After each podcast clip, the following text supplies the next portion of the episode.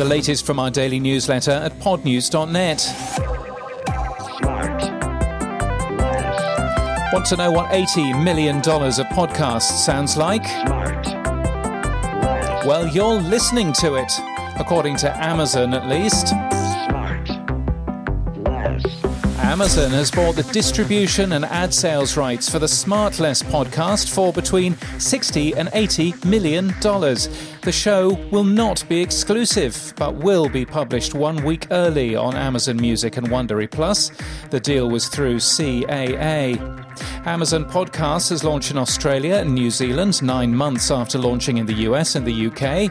We're linked to what it looks like down under, with at least 22 Australian and Kiwi podcasts highlighted. ART19, which has agreed to be acquired by Amazon, has done a deal with James Pietragallo and Jimmy Whisman to launch the Upside Down Digital Network. The deal was brokered through UTA. The Netherlands now has its own podcast chart. The Netherlands Podcast Report, compiled by Triton Digital with NLO, shows daily podcast NRC Vandaag as the number one show from the NRC newspaper, and NPO, the public broadcaster, is the clear number one publisher. As ever, the ranker contains participating publishers only.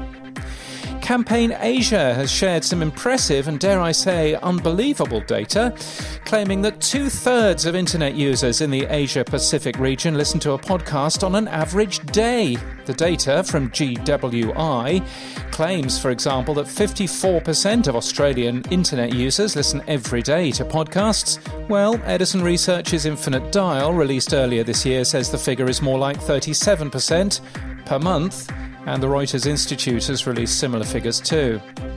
NPR is making its shows available on Deezer worldwide. The podcasts are in their own channel. Podcast host Captivate has launched Captivate Growth Labs, an actionable and continually expanding library of courses and workshops. It's free to all Captivate customers. I'm an advisor. What happens in Vegas will soon be podcast. Blue Wire's podcast studios are under construction at the Wynn as part of a partnership with WynnBET. It'll be adjacent to the casino floor. Where else with two sets? LetsCast.fm, a German podcast host, now has integration with Orphonic. Clubhouse is to launch its own messaging service called Backchannel, and Facebook is developing an augmented reality hat. Oh, good. And in podcast news, SoundCloud has permanently banned things you should know, says the host, the controversial writer Andy Ngo. The last episode, though, was uploaded more than a year ago. You can still listen on YouTube, he says. What would you do if you received a postcard saying only, We are here, come find us? Split Valley is the result, a new immersive serialized radio mystery which launched yesterday. Podcasting Essentials has me as its special guest this week. I'm talking about subscriptions and branded content on the podcast. It's produced by Melbourne in Australia's Sound Cartel and Future Thinking, a podcast from Trends Intelligence Agency Stylus, looks where podcasting is headed in this week's episode. And yes, it's me again, along with host Christian Ward. And that's the latest from our newsletter.